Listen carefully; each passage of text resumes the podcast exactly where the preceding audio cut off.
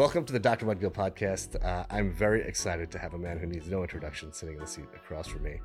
Uh, Keith Bang Bang McCurdy has changed the tattoo game. Um, a true legend's tattooed everybody under the sun. Um, I'm sure everyone knows all the famous folks that you tattooed, but more compelling than all those famous people, it's just your, your story, your journey, um, your the way you respond to failure, and have turned that into tremendous, the tremendous success that you are is uh, the reason why I'm so excited to be with you, my man. Well, man, I I can just say I'm I'm humbled to be here. Your interest in what we do is uh, is you know is I mean it really legitimizes um, it, it legitimizes all the hard work we've been doing. So you know. Um, a lot of people don't take tattooing seriously. And so for you to be interested in what we do and to put me on your platform means a lot.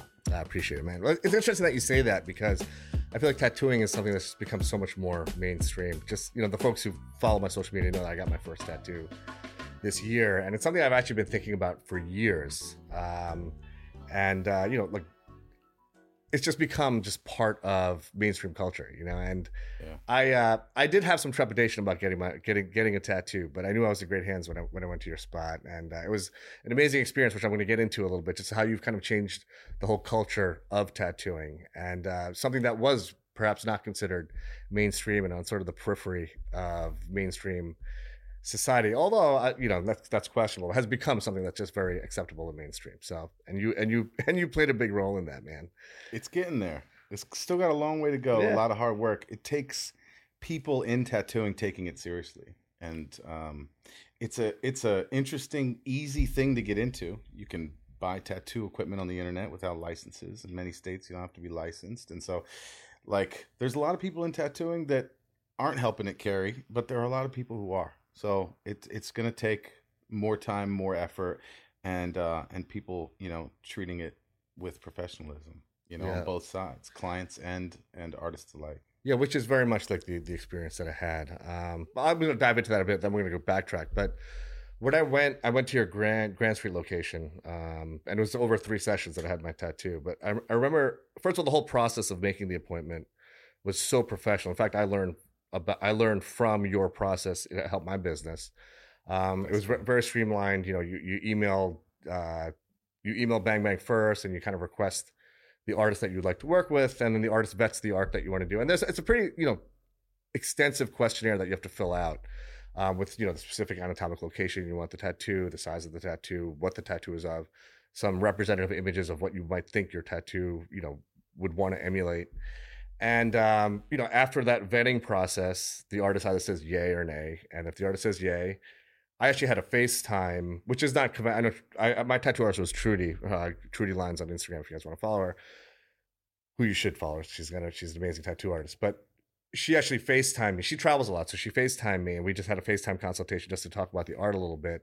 And you know, the vision. I wanted a Ganesh. Ganesh is very important uh, in my in my life, in Indian god and you know my vision of what i wanted was actually very different than what we actually ended up with and i really credit that to trudy's vision and the artist's vision creating something that i'm so like excited to have on my body and just you know it really represents what i wanted this tattoo to be and then from that going into the location it's like so it's so high end, man. It's like really uh-huh. just you know you're greeted by this beautiful reception area.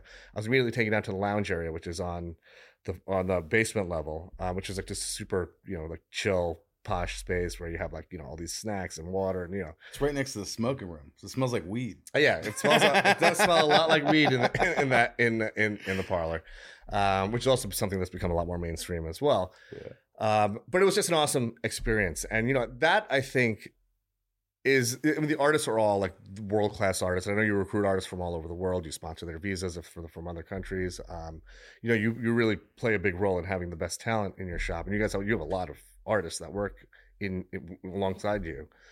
Um, but it was that the the the apart from the art, it's like those intangibles that make you feel like you're in good hands and you know just from the details and this is something i do in my office too like those bang bang gloves that you have those black gloves i actually have those same gloves from the same manufacturer with my logo on them did like, you get them after or did we no I, got, I, I, had them before i had them before i saw them um so right. when i when trudy put the gloves on i was like oh i have those same exact gloves. Um but it those little details like and, and you probably do it because you obsess over detail, and you and your crew and your you know your your the guys that you collaborate with are all very obsessive over detail, but those details make all the difference in the world, and that's what really makes an experience like a decent experience to one that's like a super superb experience that's very difficult to emulate. I uh I can't help myself. So like when I aim at something, I'm like, all right, well, what's the best we can do it? So like budgets last, as you can tell from Grand Street, that we we weren't like competing with tattoo studios, competing with the best designed spaces that we've ever seen. Yeah. So like, Apple stores, things like that. Yeah. yeah. And and I would challenge anybody to walk into an Apple store and then walk into Grand Street and you're gonna be more impressive. You're gonna be more impressed by Grand Street. Absolutely. It, we we really like we were trying to flex our creative muscle, you know, and show how our brand translates not only from branding and an icon and a logo that you can identify with and a style of art, but also like how's that translate into space? So like Grand Street feels like our brand in space um, without artwork on the wall. So it's it's it's minimalist, but but to the extreme. You know, you walk through a video tunnel, and like that that video is built and processed in 24k. It's like it's hard to find any video on earth that's made in 24k. And um, anyway, it's you know, it's a, a humble brag. I'm I'm really proud of that space. Yeah, we spent ten be. months on it, like nonstop. You could just tell there was no sparing in the budget. You know, it's super posh. Yeah, and uh, it's it's just how I operate. Um, we don't have any investors. I don't have any partners. I own it. I fund everything, and uh, it's just you know I do things because they should be done. You know, so yeah. um, I want people to have that confidence. And when I walked in your office today, like it's the best office I've seen. Thanks, man. That's what you. that's what you want. Like, oh, they care about everything. That's the level of detail people want. Totally. I tell people I'm the bang bang of dermatology, man.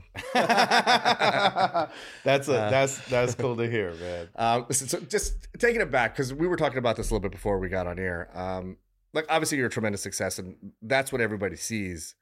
Um, you know, like you're the guy, you are the guy in the field, or one of like the few guys. You're like the LeBron, you know, the, all the top NBA players. Like you're in that category of tattoo artists, um, and that's what people see the thing that they don't see, and this is what really compelled me when I was kind of parsing through your story, is just is your response to adversity in your life, and there's been a fucking ton of it, you know, and uh, you know, that's what's I love that. Like I love that you know underdog story um, against the odds, getting you be, becoming successful against the odds, which really your that's what your story is really all about. I mean, you came into this world with teenage parents, um, you know, a relationship that was just destined not to succeed. You know, there were kids. I mean, Jesus, I think your your your mom and dad were sixteen or seventeen when they had you. I don't know which one was sixteen, which one was seventeen, but. I, I mean, I can imagine. I can. I, I'm, you know, like I'm 46, and I, and I and I struggle to raise my kids. You know, I can't imagine what it's like when you're 16 or 17 years old, and uh, you know, your dad split to go to college, and you know, your mom was I think she didn't graduate high school, or maybe she went back, but she was working to support you. You were living with a extended family, and then you guys moved, and you know it's to Delaware from Pennsylvania, and it, it's just you had you were, you were living with projects. I think like you know yeah. there was zero chance for you to become the success that you are now. I'll tell you, I, I, still don't feel successful, and I probably never will. Um, my reach exceeds my grasp always. So there's never an arrival point where I'm like, oh, I made it. This is where I was trying to get to. The moment I'm there, I have another point I'm reaching for. So like I still have a chip on my shoulder. I still outwork everybody. And uh, I'm I'm I'm deep down like as I've gotten older, I've become less so, but I'm as I've gotten older, I've uh, deep down I've, I've become less so, but I'm competitive by nature because I have a chip on my shoulder. My mom raised me as a teenage parent by herself. Um, she was a dancer till I was a teenager. Um, and you know, she she owned a cleaning business, she owned a vitamin store. My mom hustled. She was a hard worker and a great person, but a child, raising a child. And uh man, I I just uh I don't know, man. There's something about me that doesn't that, that doesn't feel like I've arrived. So I, I love that. Yeah. Um, so, so also, it's it's interesting because you're we're about ten years apart. You're 35, I think, right? Yes, um, that's something I learned a lot later on in life. Uh, and I wish you know, everyone has their own journey, and everyone kind of gets to where they are through their journey. If you're willing to be keep your eyes open and be like sort of responsive to the universe, and that's my feeling now. Like you know, it's you never uh, get to a goal and be like, oh, cool, I'm done. You know, it's always about setting a bigger and better goal for yourself, and that's obviously what you've done. And you know, even despite the failures that you had, which we'll get into, which that's all part of the process. And I have a chip on my shoulder too. You know, I think that's what inspires and drives hustle, man. You know, mm-hmm. just always knowing that there's something else, and it's not to beat somebody else or be competitive with somebody else. It's that inter- being in- internally competitive, which yeah. well, it used to be. I had people I was aiming at. Yeah, I'm, I'm going to kick their ass, you know, mm-hmm. and I did, and and I realized like well, that doesn't really make you happy. It's like that's that's kind of easy. It's low hanging fruit. It's people in tattooing that I would compete with, they're not working that hard. So it was like I learned to stop competing with people and start competing with my expectation. You know what I mean? Like competing with what I expect from myself. The guy in the mirror. That's who you're competing with. That's who I'm competing with. And so, you know, I I don't even really like being compared to tattoo artists. Yeah. I, I, they're they're not who I'm competing with, so I don't like the comparison. We do a different job often. I, I was a tattoo artist. Now I'm I'm I'm trying to manage one of the most famous skin companies in the world. That's what I'm trying to do. It's not anything about it's so much less about tattooing and making tattoos on people. It's like I want to give the artists the best experience they can get so I can recruit the best artists, the best situation. I want them paid the most. I want the best assistant staff. I want everything taken care of for them so they can really focus on their art. And then on the other side, I want that same thing for the client. I want to create an environment where, you know, the NFL's most, you know, valuable player would be able to come into my store and feel comfortable and get that regular experience that they can't get anywhere else. Or the NBA's, you know, finals MVPs is coming in and they're they're able to like chill out and it's not a big deal. Um, but at the same time, I want that electrician who saved all his money to get tattooed to come in and feel like a superstar. So I want to I want to give everybody the thing they want, and so we're trying to curate experience. Human experience is something I'm really passionate about. I like making people happy. I like wowing people, not just with the art I make, but the company I run, the environment I have, and and the brand. And as we build, you know, the the next thing I'm working on is always the biggest thing I'm working on. And so I have so many things in progress right now that the world doesn't know about that that I think will change the world. So I'm like I'm as you mentioned, the goals get bigger. They also get longer. Like the term, you know, if my goal was, you know, when I was 18 years old, like, man, I'm going to work at this tattoo shop. I'm going to work for this guy, you know, top of the mountain.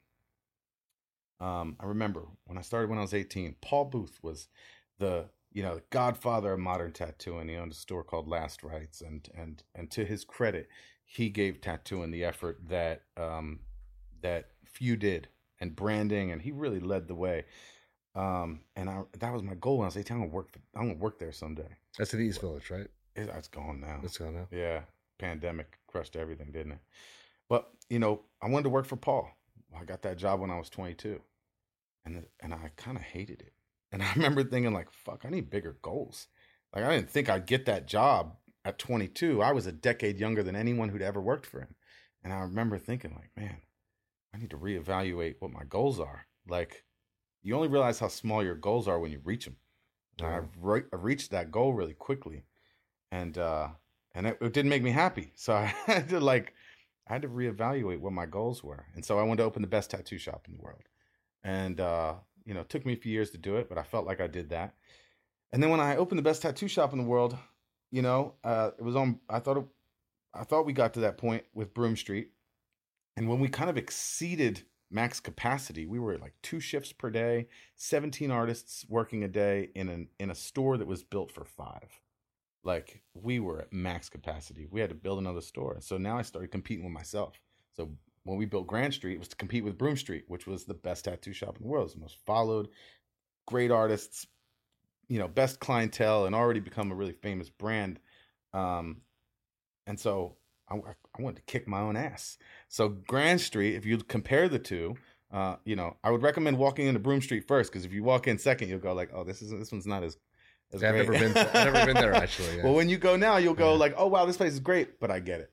Like Yeah. that place was built on a budget that was, uh, you know, an eighth of Grand Street's budget, and so, um, you know, when we were, yeah, we we were competing with ourselves building Grand Street, and so, um, we really flexed on it. You did. You did. I felt the flex, man. um, so, man, just just going back though. So, someone. I mean, I, I, your your dad went to college. uh, I mean, but something there was like an academic vibe that I got, like in your upbringing. Like you know, you were underperforming, like growing up, and Yeah. but your parents ex- really expected you to academically perform. I mean, that's is that right? Only that- my father. My mom Okay. didn't give a shit about school. She Oh. still doesn't. She knows what's important in life. Yeah. It's like happiness, you know, joy, family, experience, um, and love. Like being kind. My dad um, was really good at school and uh, really focused on school and succeeded in school. It's like middle school, man. I was getting straight Fs. I got the receipts. You know, you know what I mean? I think I had like F F F F F D in music F. You know what I mean? Yeah. It's like it's like a joke looking at my report card. Yeah. You know what I mean? but from a pure lack of effort. Yeah, I was not Yeah. incapable, but I lived with my mom. My dad lived in New York. I lived in Delaware with my mom. My mom didn't make me do school. She didn't give a shit. She didn't care if I went to school. She didn't. She was dancing all night. She didn't know if I didn't go. She got home at two. So you know, I was expected at a young age to get myself ready and go to school. Man, I didn't give a shit. You know, Yeah. so I wanted to play basketball. I wanted to run around with girls. You know what I mean? Um, and so my pops, I remember I used to have to fax him every day my daily progress report. Oh, really? dude. So he was involved. He tried to be, you know, from a distance. Yeah. Though, you know, I, Right. I'll tell you, as a parent, I couldn't imagine being far from my kids. Yeah. I would do anything to be next to my kids. Yeah. I would sacrifice everything for my kids. So, you know, um, to the best of his ability, he was involved. He cared at least. Yeah, I think Yeah. he cared. I think he cared in his way. Um, he tried. Um, we don't speak now for a number of reasons, but you know, I, I'll say that when I was young, I felt his effort. You know, Mhm. but it was always not the effort I needed.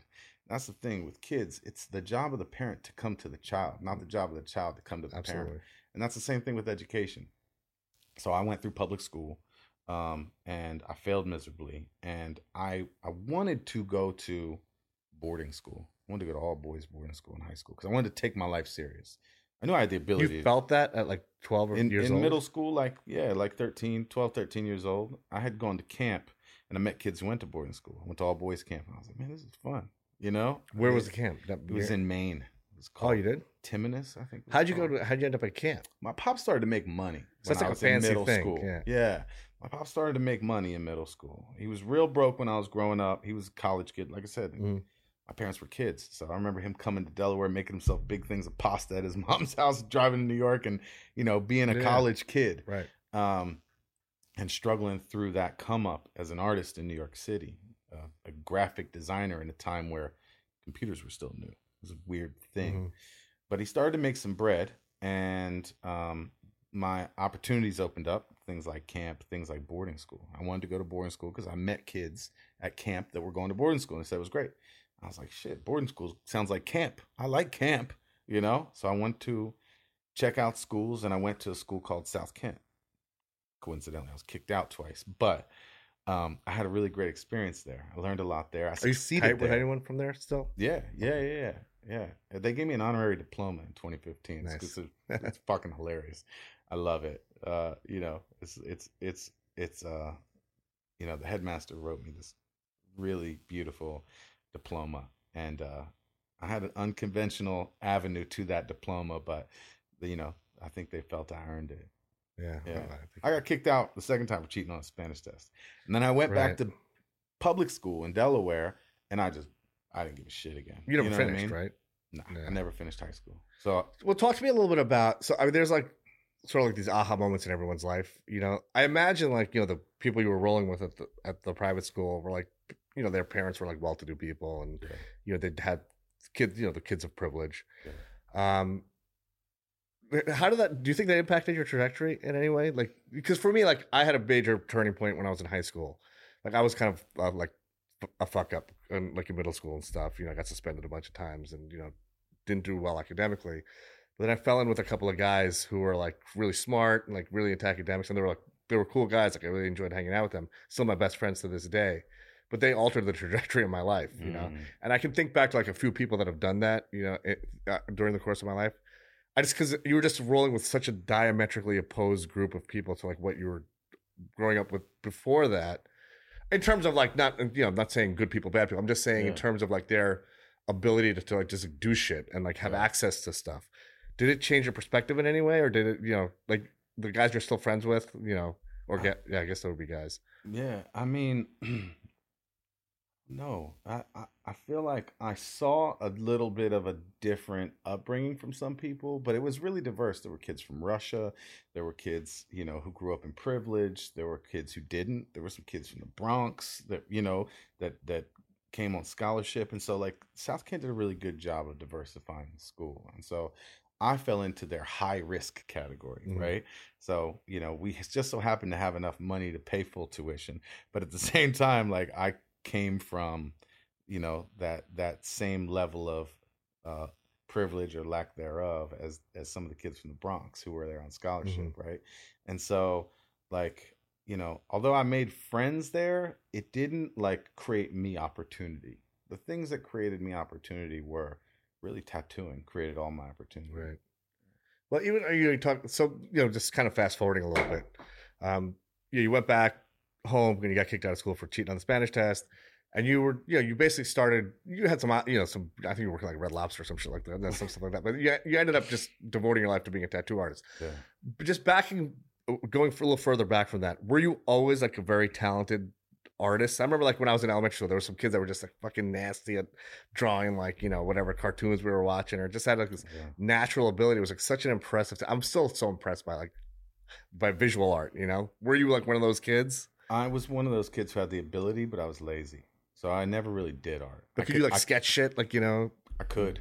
I just didn't. I was disinterested. What developed my art skills was tattooing made me finish things. So I could draw, but I didn't because the moment I understood what I was trying to draw, I didn't have to draw it anymore. I didn't have to try to draw it. And so I just didn't. I was more interested, growing up, more interested in playing basketball.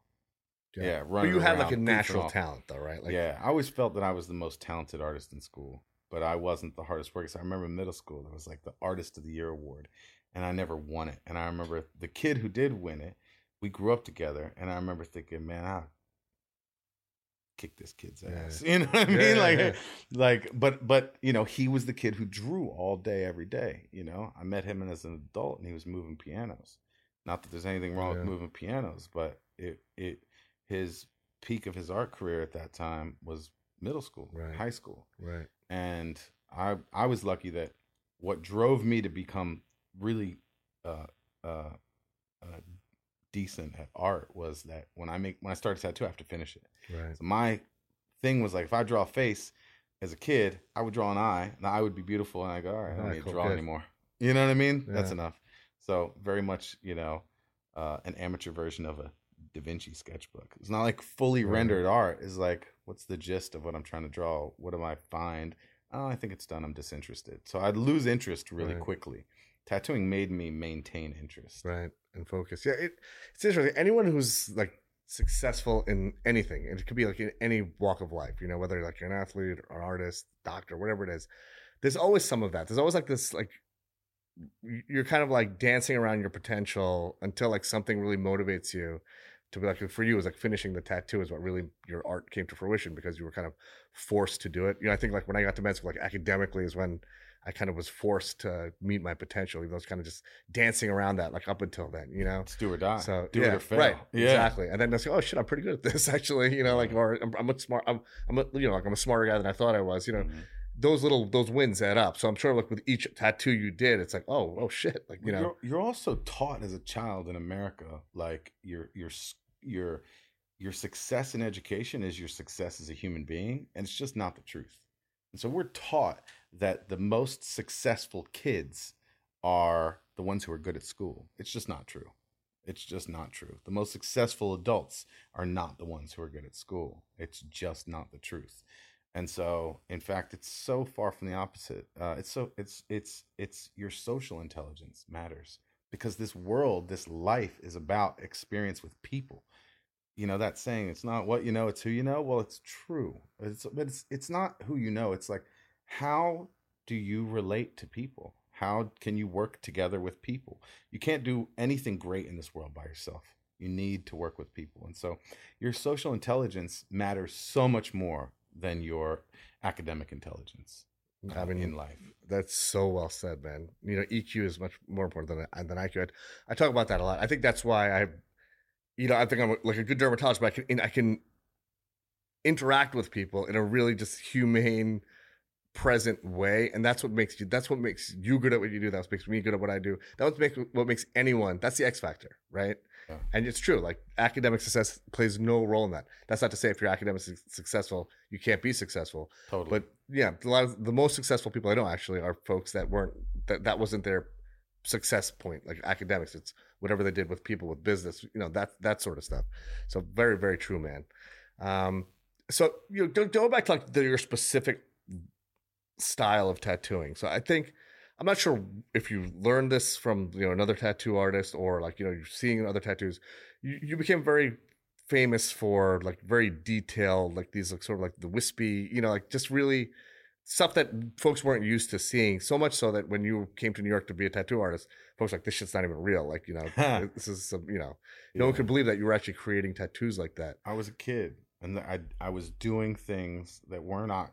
I mean now now I giggle at them, but I was doing things that 19 year olds weren't doing. And so when I brought my portfolio to get jobs, it's like what kind of stuff, just for folks that aren't really familiar. Um, I was doing realism, which when I started tattooing in 2004, 2005, I think it was 2004. Um, when I started tattooing, realism was not common. It's still not common. The common common tattooing is Americana traditional tattooing. And you go to any state and you'll find a you know a handful of artists that do their version of you know traditional Americana tattooing.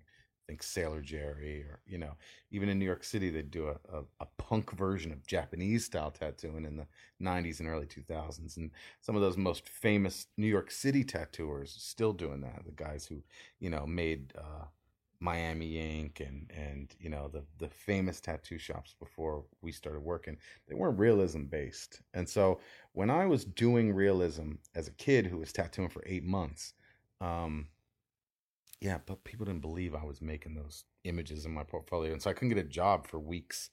Kept going, kept going, kept going. Finally, somebody gave me a job, and quickly. Uh, so I worked on this strip in New York City on West Fourth yeah, Street. My office is right near there. I'm yeah. So yeah. you know West Fourth, yeah. like the Gray's a little cringy. The Gray's Papaya on the corner. it's a little cringy. So my store was called uh, the store I worked in was called Crazy Fantasy, and right next door was called Fantasy Party. It was a sex shop.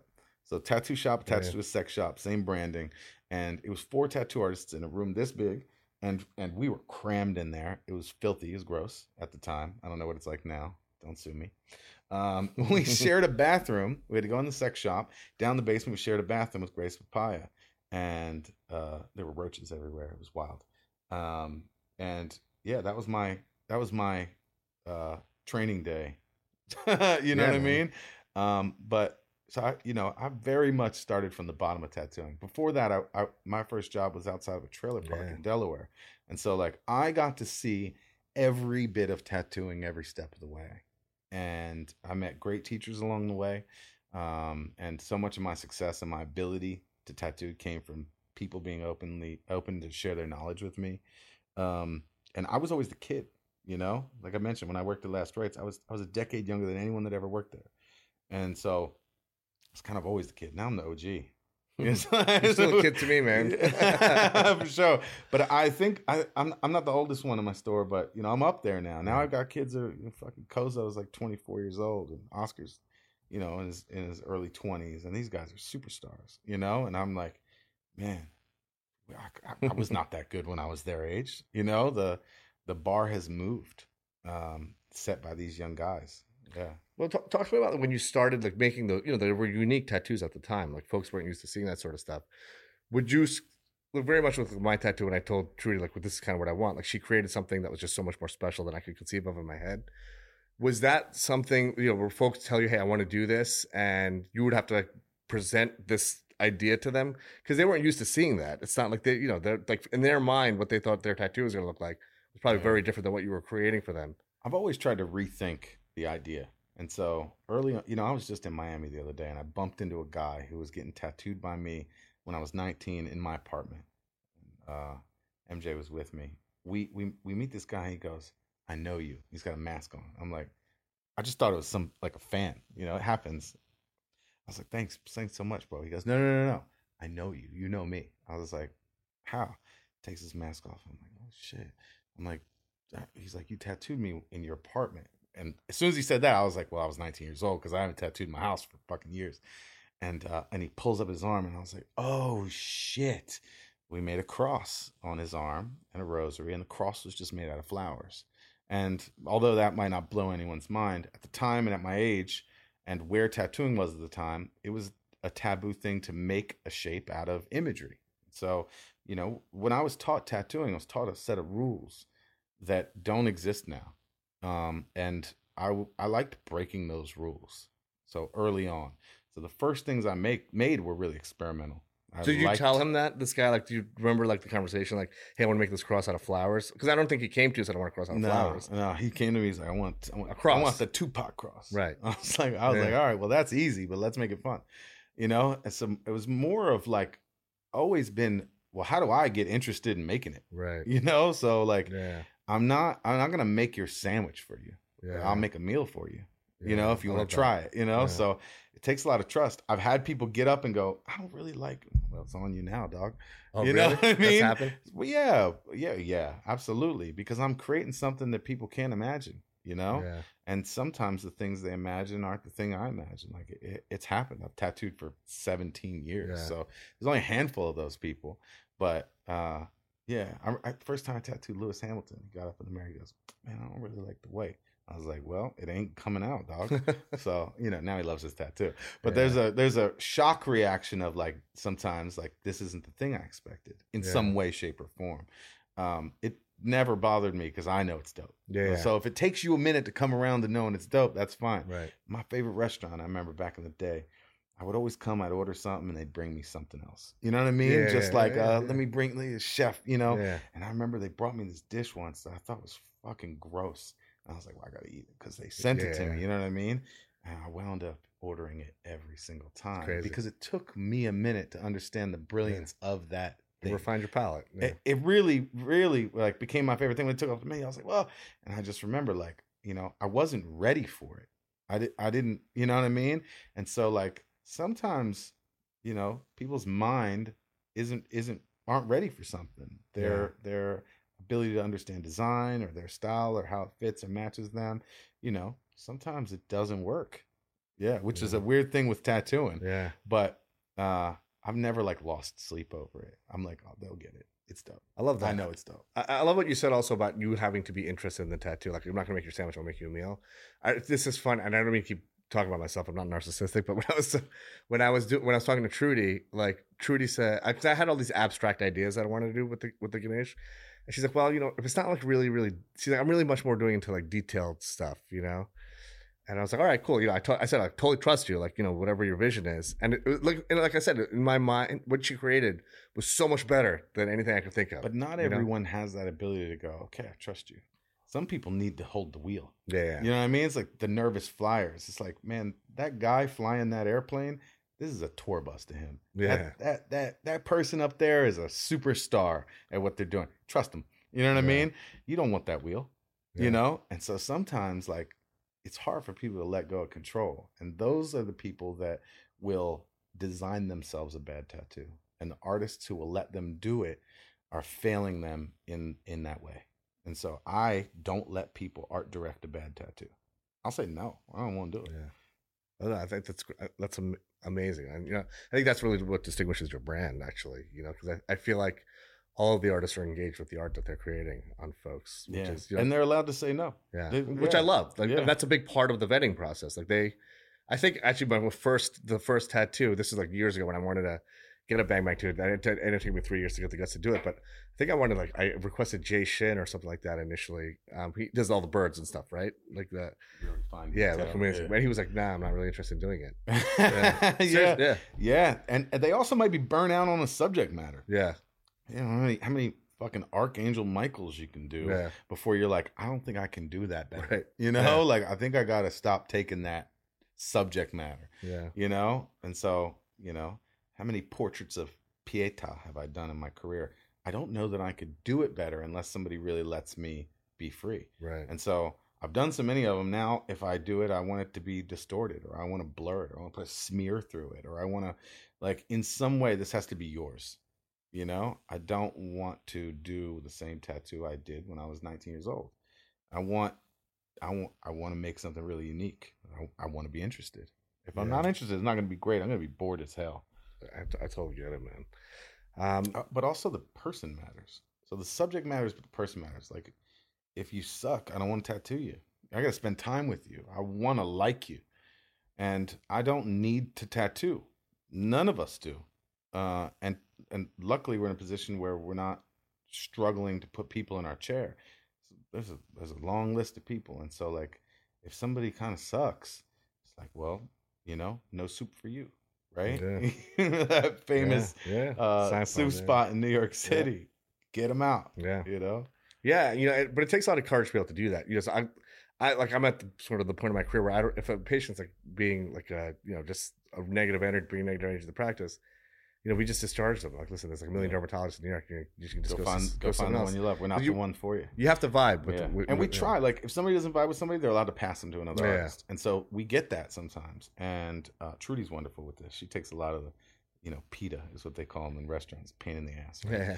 And that, that doesn't mean like like people are allowed to ask a million questions. We want that we but you know we want people to feel comfortable. We want to make them comfortable. Sometimes there are people who you can't make happy. Yeah. sometimes there are people who aren't ready for a tattoo. They want one but they're not ready for one. And so they're not ready to let go that control and trust yeah. that artist in their process. And if the artist doesn't feel 100% about making it like they're supposed to stop right away. Like if they're unsure they stop right away because the only thing that happens if they continue is like the end result. They're not happy with and so like we don't want to make anybody unhappy. We don't want your money that bad. We want you to be happy. If we if we don't think we can make you happy, we should stop before we tattoo you because it's gonna get worse. You know what yeah. I mean? So you know we're just protective of the artist's experience. They got to be in their flow. You know, we're protective of the client and their happiness. We want you to be happy. If we're not confident that we can give you the thing that will make you happy, like we shouldn't do it. Pause immediately.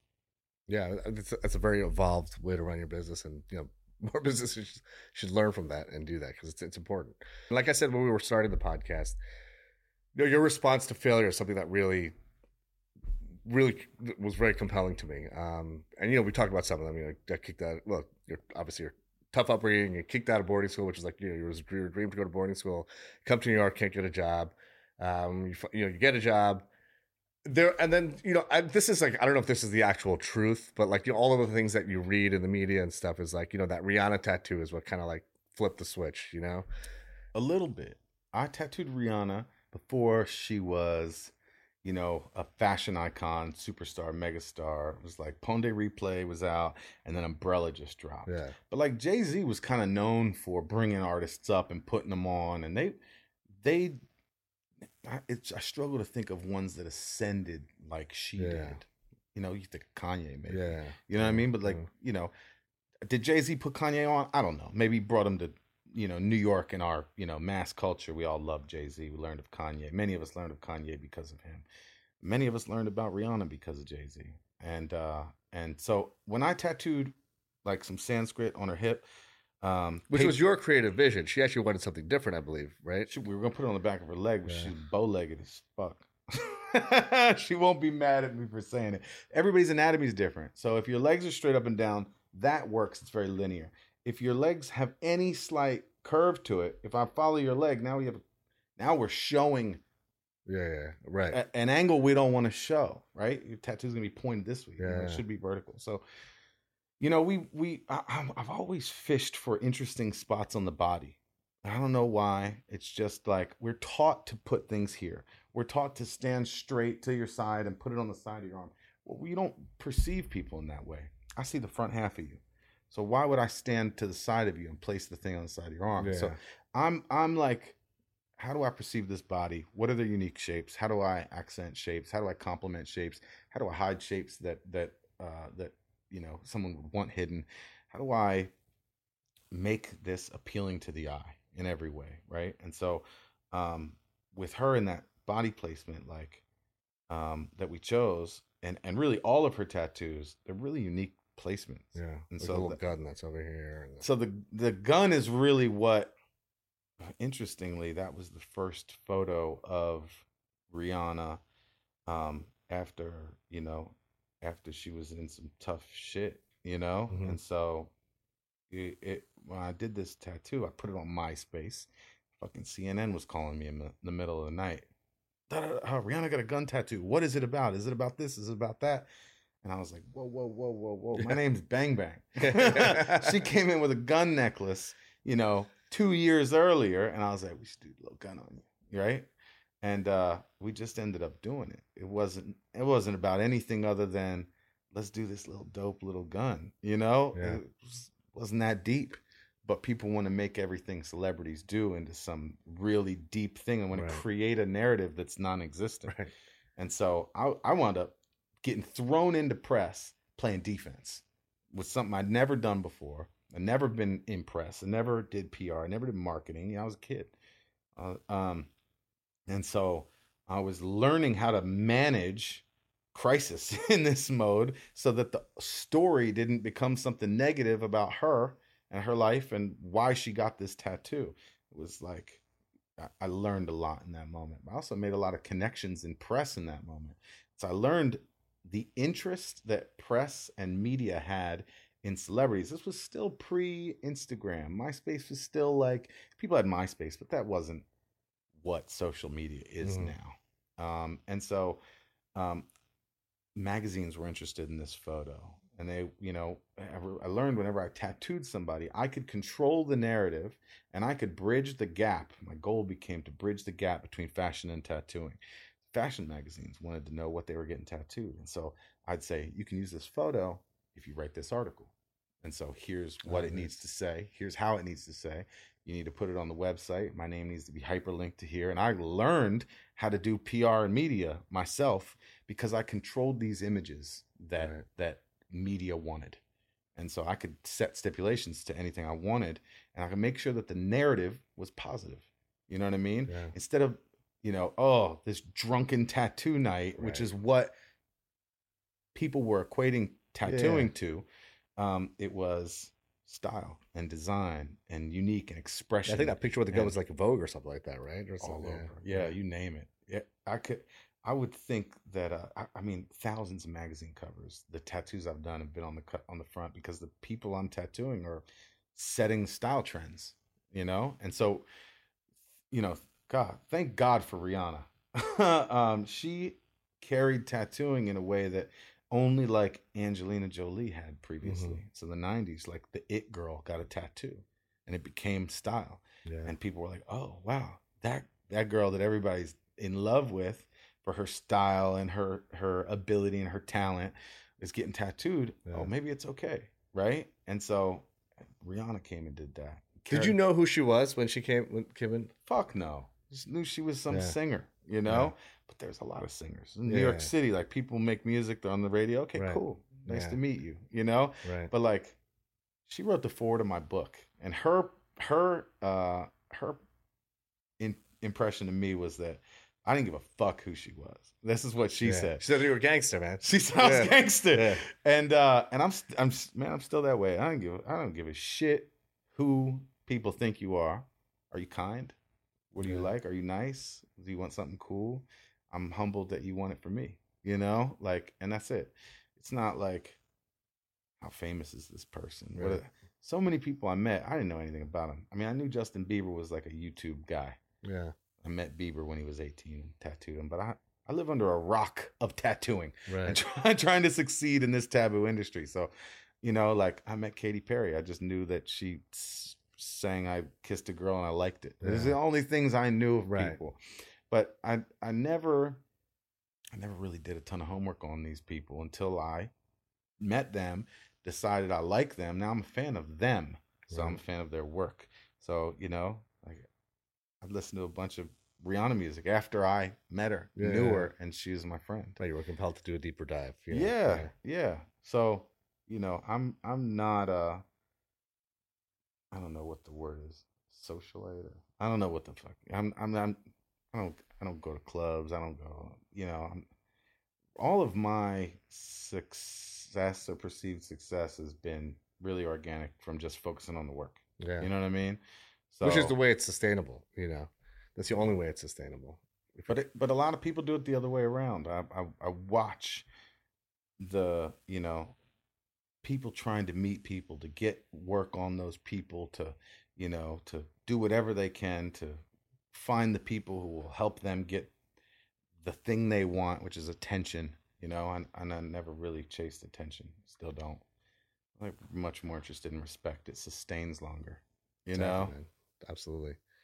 So so talk to me about now like when you open your first shop man. So i know like the, your first bang bang you know it was it was tough and that was a you know yeah you learn you learn from that experience, but it was you know it, was, it wasn't a success the first Bang Bang. Well, the first Bang Bang store wasn't mine, and it was a success. It was really successful, but it wasn't my success. Um, a family member, you know, wanted to came to me and was like, "Hey, let's open a store." You know, I had this client list that was yeah. mega. I was the busiest artist in New York City at the time. I was still really young. And how old uh, were you at the time? Shit, like twenty six, something like that. Yeah. Um, maybe a little younger. This is twenty like thirteen. Like your mid twenties. Yeah, yeah, I know. A long time ago. Yeah. It came to me. I was living in a little basement apartment, grinding, you know, tattooing. Booked for six months. Um, and um, so that mean you're tattooing every day, like you Monday through Friday. Like when you say book for six months, I mean I work. Do you allocate like five days a week, or you do it? When I was working six and six, seven days okay, a week, I was it. a lunatic. I was working more than anyone because it was that, you know, man, Michael Jordan was my idol growing up. Like I wanted to be the go. Yeah. You know what I mean? I wanted to outwork everybody. I wanted I wanted the gap between you know, I wanted to be number one and I wanted the gap between me and number two to be so large there was no argument. That was my competitive mindset. And so like I could sit down and tattoo. I was a decade younger than everybody I worked with. I could tattoo longer. I could work harder. I had more energy and more inspiration and more fire to do it because I was chasing this mm-hmm. thing. And so, you know, that pissed some people off, and some people it didn't. Some people um, congratulated and, and, loved my work ethic, but um, I, I, put in the hard work, and I was tattoo. You, for... no, it, there's this line that I read the other day. It's like, no one who's working harder than harder than you will ever say something about your work. You know, it's only people who work less than you. Yeah, right? it's true. It's true. I caught a lot of shit. You know, I, I, was half the age of some of the people that I worked with, and uh, and I and I I felt I was twice as talented, but beyond that, like I felt like I had uh, ten times the motivation and, and work ethic. Yeah. And uh, although you know I had a lot of work to do, I wasn't scared of it. I wasn't scared of doing the hard work. I wasn't scared to go home every night while everybody else went out. I wasn't scared to prepare mentally for the next day and do it every day, all day, relentlessly, um, because I knew what my goal was. I wanted to be, I wanted that top spot. Yeah, you, you know what I mean? Tattooing, man. I wanted to be. I wanted. That's what I wanted, yeah. and uh, and so you know, and I didn't feel like I was there. I don't know. I don't think about it much now. Like people tell me that's where I am now, and I don't. I don't give it. I don't give myself much thought. You know, you get older, you're like, uh, you know, people are like, how do you perceive yourself? Well, I don't. I don't perceive myself at all. Perceive the room, my my team, my crew. I'm in yeah. all of these people, and I'm flattered that they let me lead the way. But you know, so much of my success is my team of yeah. people. Like it's not what I've done. Uh, Bang Bang's running right now without me. I don't even know what's going on it's running to the degree of the experience you got, mm-hmm. you know, and that has nothing to do with me today. It has to do with me years ago setting it up, making that machine, but mm-hmm. the talented people who do it all day, who who run that store, who operate, who tattoo in that store under our flag, like that is why we're successful. So like all credit to them. So that's another reason why I like, you know, I don't, you don't have time to sit around and perceive like myself. That's like, a, you lose your ego when you get older. You know what I mean? Yeah, absolutely, man. It's like, ego doesn't make money. Yeah. you know what I'm saying? Plus, you got a lot of shit going. I mean, there's like you know, we've just com- like private conversations that we've had. You, you have a lot, a lot on your plate. You know, you're always you're moving. So you don't you know you don't have time to sit around, sit around and think, think ponder. Um, so just just c- continue that thought though. So, So- you're like working six or seven days a week. and and I and I get the call from you know it was my pops. Hey, I want to open a Bang Bang store. All right, let's do it. Here's my criteria. You know, it's got to feel like me, and I've got final call and everything. All right, cool. We rush into it. Get Were you making stuff- pretty serious coin at that point? Nah, Okay. nah. But neither were tattoo artists. Right. So I had the highest price point in tattooing at the time. It was three hundred bucks an hour. Okay. now that would be a deal you know from a from a from a really well sought after tattoo artist we've kind of changed that metric of Right. pricing because you know after taxes you have a family Yeah, yeah, yeah. insurance and retirement like you know it turns into nothing in new york city Yeah. $300 an hour turns into nothing it Yeah. sounds crazy to No, you have serious overhead, man. I'm a senior space, man. You know, but even even when I didn't though, like you know, if if I if I charge three hundred dollars an hour and I were five billable hours over eight hours of tattooing turns into fifteen hundred bucks. You give the store you work for half that money, you make seven hundred fifty dollars a day. It sounds like a lot. Insurance costs fucking twenty two hundred dollars a month. Your rent Yeah. costs, mm. your car insurance, your you know extra medical bills. You know having kids. Like my my wife was stay at home mom. Thankfully, she she made that sacrifice and did that and all credit to her for doing it because our kids are wonderful because of it and uh you know like it, it turns into like it's hard to survive you know Mhm. and so you know that needed to change Mhm. but i get the call you know let's do this thing i'm like all right here's my criteria we search for spaces we find spaces they rent it you know um it's all in their name. They trademark the name bang bang for tattooing.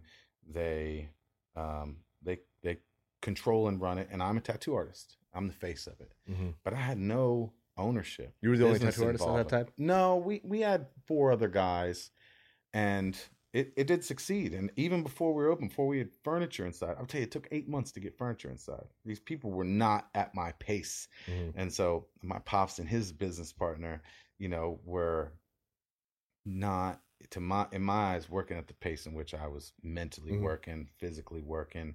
Um, and you know, eight months we're in there tattooing like with nothing inside, furniture like Rihanna's coming in, Justin Bieber's coming in. I'm like, yo, we need furniture.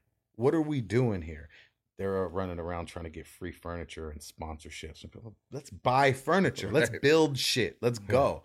And so, you know, instead of like playing this social game of like, who do we know that can give us, you know, some sponsored, man, Right.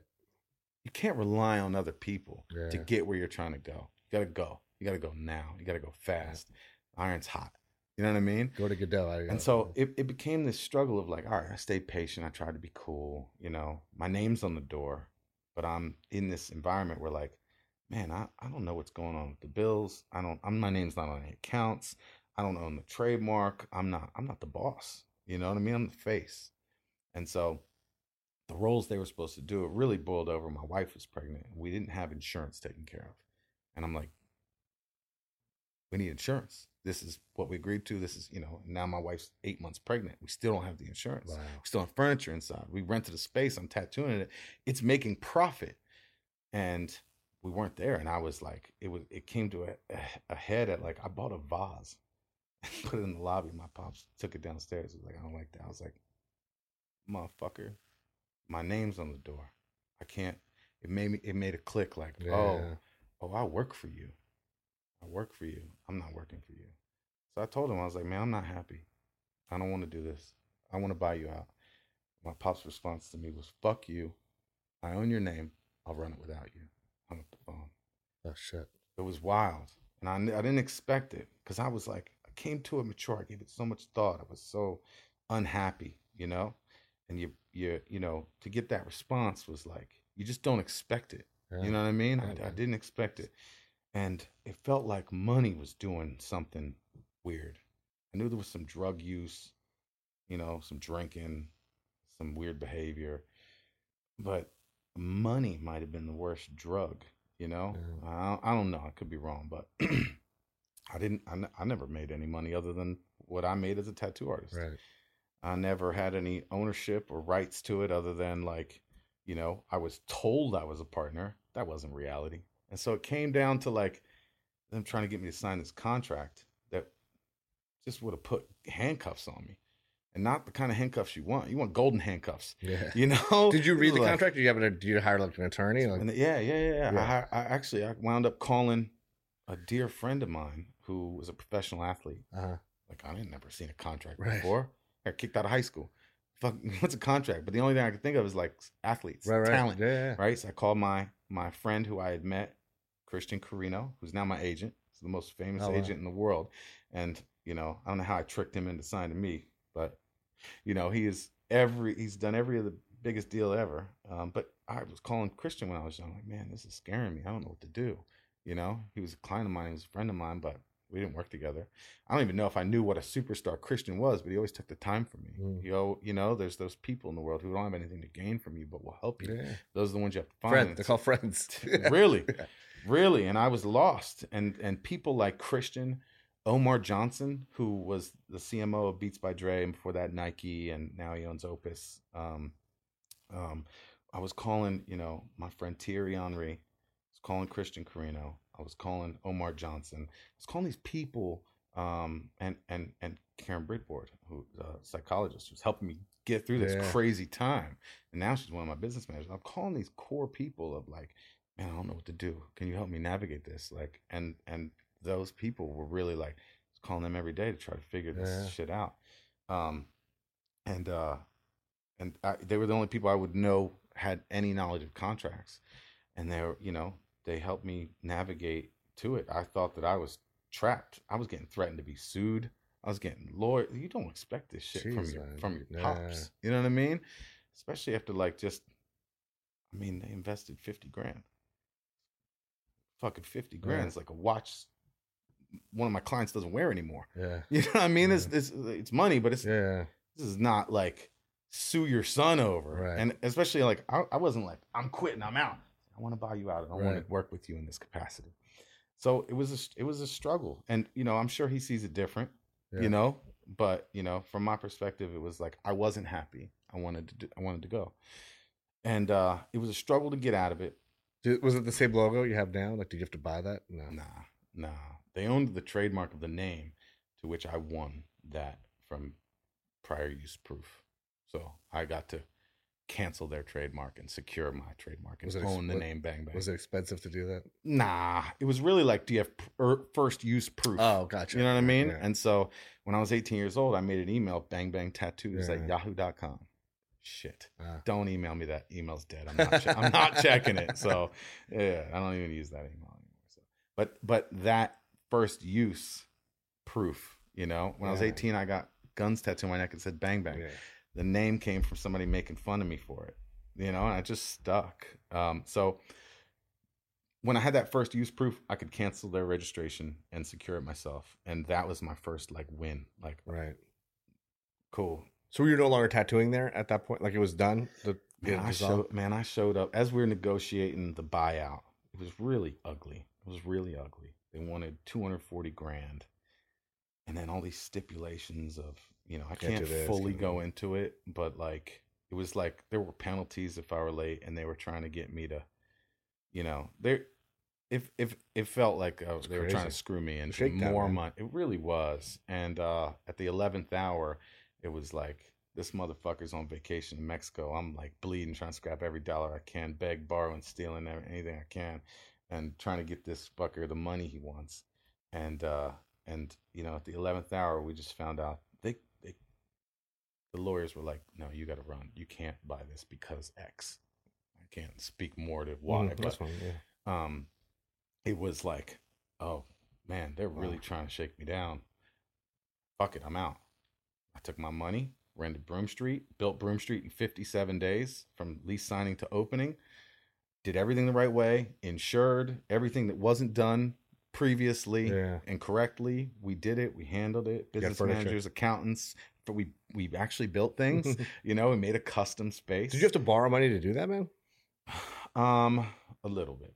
Yeah. a little bit. It's another thing. I can't speak to a ton, but I I, I can say that I had help. Like bank loans or just like I you know. help. Nah, Okay. nah, just friends, dear friends, helped me. Yeah. You know, um, and I couldn't have. I I would have. It would have failed if I didn't have the Sure, help man. of some some of those people that I mentioned Yeah. earlier. And uh, you know, these people are my saints. Yeah, man. You know, not only like emotionally, but in some cases, some of those people financially helped. You know, Were you in therapy during any of this stuff? fuck yeah. Yeah. Oh my god, I was I was going nuts. I was going nuts. I didn't know how to navigate this shit. I was going crazy. I was like, I remember getting out of my car, wishing I'd just get hit by a car. like it was, it was, it was hard. There's so so many heavy elements to that time in your life. Man, it was tough. And you know, my uh, my my wife was pregnant. I had a newborn. Wow. I had a a, a four year old already, and the, it, these people were counting on me. There were employees looking at me like, "When are we Yeah. open? What are we doing? What are we?" So we sh- during that negotiation, that tough negotiation of buyout, um, or the proposed buyout, like we showed up one day and the locks were changed. We were working the day before, and we came and the locks were changed. We're like, "The fuck?" Call locksmith. They were like, you know, you got to show me the lease. I can't just open this for you. I Google myself, like, Yeah. look, bro, this is this is this is it. And uh and and and I actually left because I was like, I, this is such a legal thing. I can't be around for this. So you know, somebody who worked with me got the locksmith to do the thing, open the door, and it was empty. It was Oh, all wow. gone. And overnight, they came in and wiped the shit out, painted everything, stole a bunch of my equipment. My tattoo machines were gone. Other artists' shit was gone. It was the ugliest thing I'd ever seen, Oh, uh, and really unforgivable. And um, and uh, man, it just a colossal fail- failure. You know what I mean? Um, and I was there with nothing. This is twenty. This is all in 2013. I All think this that happened in like twenty, yeah, thirteen or fourteen. Yeah, Okay. sounds about right. And then so from there, like, were you working on the new location like simultaneously? So from there, from the locks getting changed, that was really their power move to make me agree to buy out, right? Yeah. So we've been negotiating. Like you don't have a place to work now. Right. I went, I went, Yeah. I went and worked for some friends, uh, you know, this, that, and the other. But it was, it was crazy. Like through all that, I was still tattooing at a pace that nobody could keep up with. The stores weren't open long enough.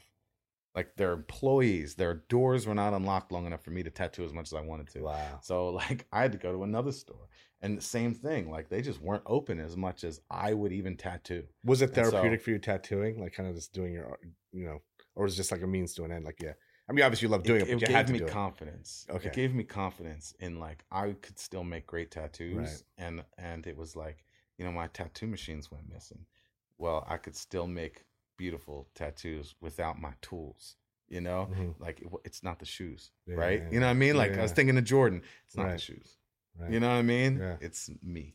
I'm the one who has this ability. I can do it, you know? So making great tattoos gave me great confidence, you know? Because everything else was falling apart. Right. But It's one thing you um, can have full control over. You know? Exactly. And so, you know, the 11th hour, the lawyers are like, no, bail. Um, and, you know, they threatened this, that, the other. But at that point, like, I understood I was not in trouble. They were in trouble because they fucked up. And, um, and I took an aggressive stance of, you don't want to fuck with me. Now I got lawyers. Now I got people. Now I understand the situation. I dare you fuck around and find out. I became real aggressive. But like, you're not gonna bully me anymore. Like, I'll whoop your ass. I dare you. You know? And so it gave me this real aggressive chip on my shoulder, and I became like I had a I had a bad guy. You know, like Yeah. I'm gonna kick somebody's ass now. So that that really helped me in that time of like, you know, I had a reason other than obviously my desired success or even Right. my family just or my to kids crush. it was like I got somebody to crush, and uh, and you know I'm gonna run up the score, you know. yeah. Um, You're still trying in the fourth quarter. yeah, it's already blowout. and, and and and and it was it added to the people because every time I left the store, it was like you know, uh, you know, anytime I ever left working for somebody, it was like, oh, you're the best employee we have, you're the best earner, you're the hardest worker, you're this, you're that, and I stopped making you money, and it's fuck you, you know. And I realized like, ew, that's Yeah. gross. I got that experience so many times. Yeah. And now, like, as I run my company, I'm the opposite. You don't want to work for me anymore? Yo, good luck. Yeah. I'll do anything for you. I'll do anything for you. You want to open your own store? Let me know how I can help. You want to go work somewhere else? Yo, I got nothing but love. Like it's all good. I I, I am now that guy who I had wished. You wish you had. Yeah. Exactly. And so like I love that, man. yeah, it, it, man, it ain't all about money.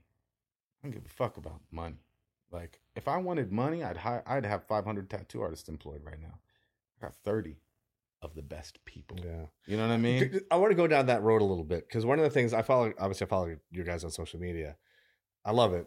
Um, what I love most about it, though, is the culture that you've created. Because I see like you guys will go out for like happy hour, and just do cool shit, go to Great Adventure, or go to you know as a group, as a collective. Yeah. So it's always like the same. You know, like it's like a crew of like eight or ten folks that are always rolling together at these like really fun events, having drinks together, partying together. Well, I'd like if And- all 30 of them came, but not everybody likes the same shit. So when Yeah. we play paintball and some some some people hang behind, they don't want to get shot. We go cruising, some people don't want to be on a boat. Right. We go to Disney, some people are like, "Ah, I don't want to get But you do a lot of that, and Yeah. you know the culture. It's just such a beautiful thing to see. It's all, it's very inspiring for me as a as an employer to see things like that. You know, because it really makes a big difference. Like you know, you have to be socially connected with your people, and you guys have to be friends. And a lot of folks will say that that's not a good way to run a business. That you can't be friends with your employees. I think that's the only way to really run a business. Yeah, I you know? disagree. I'll tell you, I'm not I'm not friends with everybody who I work with because there's a line, right? Our Yeah. staff is you know, is there to do their job. And if they're too and I don't mean staff as in our artists, our staff, our associate no, yeah. staff, our, our our back of house staff. Like there's a line. And Yeah. so that line is right there. If you're an employee, it's a different relationship. Now our contractors are different. I get to hire my friends. Yeah, I get to hire people I would want to hang out with. right. So I get to vet. Who you admire? They're your peers. You know. I, I, I'm like starstruck oftentimes. I'm like at a prep station with like three of the best tattoo artists in the world. And I'm like, fuck, man, I'm on this team. You know, like that feels Yeah. good. It's like the Avengers of tattooing. Yeah, I've heard this before. Um, it's it, it's it's kind of true though, you know. And uh, there's no ego. There's no competition. None of these guys are competing with each other, which is something I always experienced throughout tattooing. Who's busier? Who's making more money? Or who has a bigger Instagram? Or nobody gives a shit. yeah, We're busy. You know, it's not like who's booked for six months. Man, you're booked tomorrow. Yeah. Everybody's booked tomorrow. Doesn't matter how you know. You don't want to be booked for six months. God forbid you get sick. Now you're, you know, fucked for four months. You know what I mean? So, you know, we're we're in an awesome position where like we're just there's no egos. Everybody's rooting for everybody. Everybody does something different, and they do it well. You know. Does uh tell me a little about COVID, man? Like when you know when the shit went down. Like was- you guys had to completely shut down for how long? four or five months. That was wild. You know, this meanwhile the governor's you know shutting us down. He's trying to fuck his you know assistants. Yeah, You know what I mean? man. This fucking guy. Um, it, it- it's just mind boggling. Did you come out what of it these like- people did to New York? I know it's it's it's crazy, man. New York was at its highest peak, man, and like They were still accepting beginning of- taxes though. We're still March. getting I tax know, bills. I know, man. I hear you. So we're, you know what I mean? Like, it, I was I was offended by Uh, you know New York government's handling of the coronavirus for No businesses. doubt, man. Even now, I'm still offended by it. We tried to order from one of my favorite restaurants yesterday. Of course, Yeah. it's closed. Yep, it's You crazy. know, of course, it's closed. Like, man, uh, you know, you go to Miami. I, I was in a taxi Yeah. in Florida. Taxi driver goes, "COVID was great for Florida," and I was like, "Oh shit, I never thought about that." Yeah, because it it was so bad for New York. But Yeah. like financially, business wise, property values, business, everything came up, up, up, up, up in it's crazy, Florida. man. Yeah. Meanwhile, in New York City, everything died and struggled, and and quite literally, obviously, people died, and it's tragic. But the the way we handled it hurt everybody. And you look, you know, I've got friends in other countries that were getting all their bills paid. We gave people a couple crumbs. Here's your twelve hundred bucks or six hundred bucks a month. Man, every citizen in Canada was getting thousands of dollars a month. In in uh in in Korea, you know, government's telling you stay home. They're shipping you groceries. Thank you for staying home. Here's masks. Here's food. You know, it's like I watched how poorly we handled it Mhm. with an educated vision of how the rest of the world was handling it. And You know, even now we're the most vaccinated country in the world. We've got the most COVID cases in the world. Yeah. We're still not doing it right. It, we're still in a pandemic. You know what I mean? Um, and you know, it's it is the it, you know our federal government kind of said, well, we're going to let the states handle it.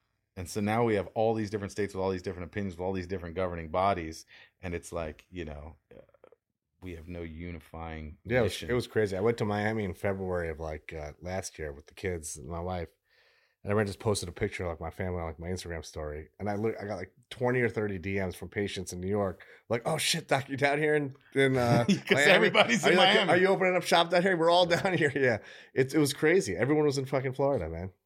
Yeah, um, understandably because it was more more government doesn't always mean better government. Yeah, because it was depressing in New York. Man, I used to come in on Fridays to see emergency patients. Couldn't even get a cup of coffee. Like the city was just. I'm, it was so sad to see. You know, like yeah. in the beginning of March of of 2020, we were at our peak. I remember I went to like a Nets game the Wednesday before the city shut down, and like folks were starting to wear masks a little bit. Um, but yeah, I saw I saw Memphis. I saw I thought that was the only time I ever saw, got to see Ja Morant play. Um, it was an awesome game, and that was it. I, like the next two days later, the city was shut down. Yeah, and like it's and now it's just like I mean the crime's out of control. There's a yeah. lot of homeless. All of the restaurants. My favorite restaurant shut down too. Lots of places just the streets are like half empty, like vacant. It's crazy to see. Even more than half yeah. empty. It was like it was already 25% business vacancy in New York City pre-pandemic. I, I would bet it's closer to 40 now. You know what yeah. I mean? You can't walk down the street where half the stores aren't vacant. And that's because, you know, the the property taxes are high, you know, state taxes are high, federal taxes are high. You know, we're in New York City, we pay, pay, pay, pay, pay to play here, right? But it doesn't come back to us. You know what I mean? It's not like our subways are improving, our infrastructure is getting any better. You know, my entire adult life, like New York's built like a bridge.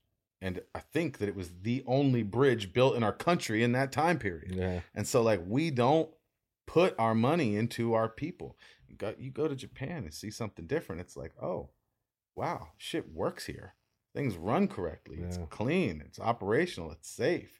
You know, uh, it's an older civilization, yeah. older society, and a less selfish society and way yeah. of being.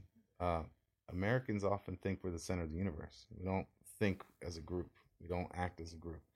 Um, and uh, and you know, our, our, a lot of our politicians are self-serving. Our our our almost all almost all of them. You know, uh, one of my favorite sayings is a is a politician will politician the way an apple tree apples. You know, like I don't care what color they are, politician's gonna politician. You know, I like that. it is what it is, and so you know, it's just been a, it's been an interesting show to watch. Yeah.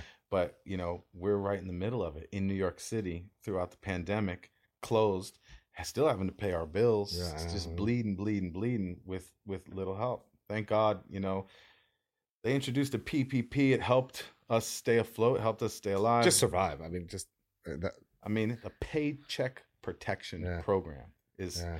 was really less for business and more for you know to keep your employees employed yeah. off of unemployment, unemployment right? Which so, give it to anyone because because if you're if they're still on payroll, they still we still pay payroll tax, right? So exactly. like you know they want to keep that circle going, um, and uh, you know when it started, you had to spend seventy percent on paychecks, thirty percent of the money you could spend on your business. Well, in New York City, our rent is high and our overhead paycheck cost is low. So our PPP numbers are not, you know, like like a company with thousands of people getting yeah. millions of dollars. It's like you're trying to most of your money spent pay on rent. most of your money spent on yeah. rent.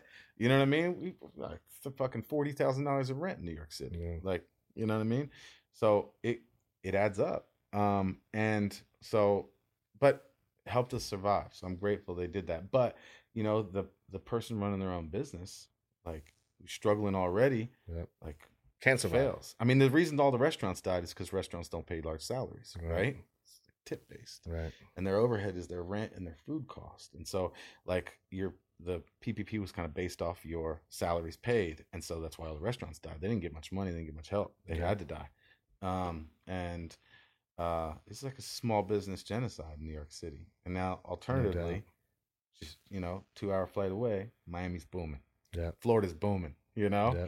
So you know, we're still in a pandemic. P- people are still struggling. We still have like European tourism, which used to be forty percent of our clientele was tourists. Now we, I don't know if I, I don't even think five percent of our clientele Yeah. today is tourists. Um, somehow we're still busy. Do you have a big backlog to fulfill? I Because I know, like for me, we kind of did. Like things started to get much. You know, things got busy pretty quick just because so many people didn't come in. not immediately. Like our first month, people were still first month we were allowed to be open. Like we tattooed. We certainly had people who wanted to be tattooed, but like I said, we had we were so used to so many travelers.